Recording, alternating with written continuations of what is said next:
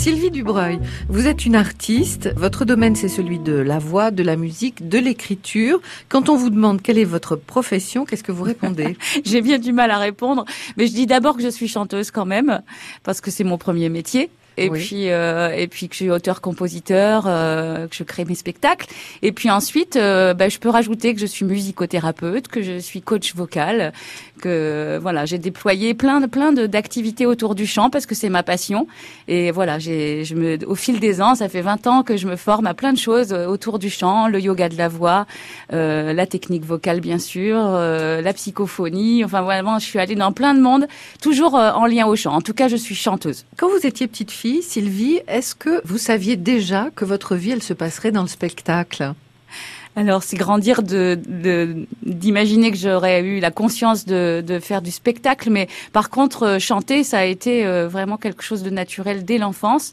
Moi, j'étais entourée de trois frères, euh, dont deux qui étaient musiciens, beaucoup plus âgés que moi. À six ans, je chantais déjà mes propres chansons, donc ça n'a pas été un choix d'être chanteuse. J'étais chanteuse.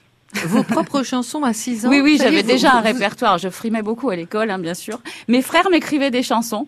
D'accord. J'étais très fière de les chanter déjà à l'époque. Par exemple, une. Vous en ah non, là, je me souviens pas. C'est trop loin. C'est trop loin. mais ça racontait quoi? Des histoires ah, mais des histoires d'enfants? Il y avait des histoires de patins à roulettes, des histoires de petits déjeuners, voilà. J'avais un frère qui était très euh, créatif et, et qui, qui, faisait des Ça, c'est assez sympa quand même. Cette passion pour la chanson, est-ce qu'elle est passée par une formation au conservatoire? Est-ce que euh, vous avez œuvré en ce sens euh, au moment où vous avez pris conscience que vraiment c'était important pour vous? Alors moi j'étais une jeune, euh, une adolescente très rebelle. Alors le conservatoire ça ne me convenait pas, et je pense que je convenais pas non plus au conservatoire.